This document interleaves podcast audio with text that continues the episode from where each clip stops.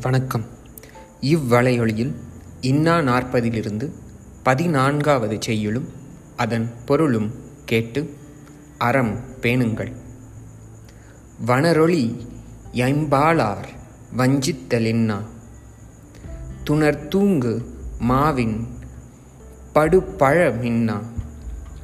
புனர்பாவை எண்ணார் பிரிவின்னா. வின்னா. உணர்வா ருணரா கடை. வனரொளி ஐம்பாலார் வஞ்சித்த லின்னா.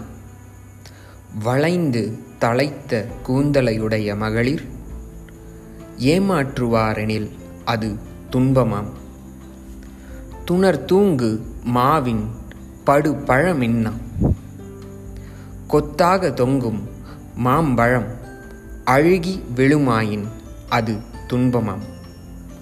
புனர்பாவை எண்ணார் பிரிவின்னா அதாவது வேற்றுமையின்றி அன்பால் நெஞ்சில் கலந்து பொருந்திய பாவை போன்ற மகளிரது பிரிவு துன்பமாம்.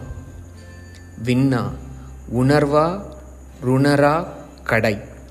அதாவது ஒரு பொருளை உணர்ந்து அதை தீர்க்க வல்லவர் உணராமல் இருப்பது துன்பமாம். இவைகளையே கபிலர் வனரொளி ஐம்பாலார் வஞ்சித்தலின்னா துணர்தூங்கு மாவின் படு பழமின்னா புனர்பாவை எண்ணார் பிரிவின்னா. வின்னா உணர்வா ருணரா கடை என்று அழகாக கூறியுள்ளார். இச்செய்யுளில் ஐம்பாலார் என்னும் சொல் ஒரு பெண்ணின் கூந்தல் குழல் கொண்டை சுருள் பனிச்சை முடி என ஐந்து பகுப்பினை உடையது என்பதை உணர்த்தவே அமைந்துள்ளது.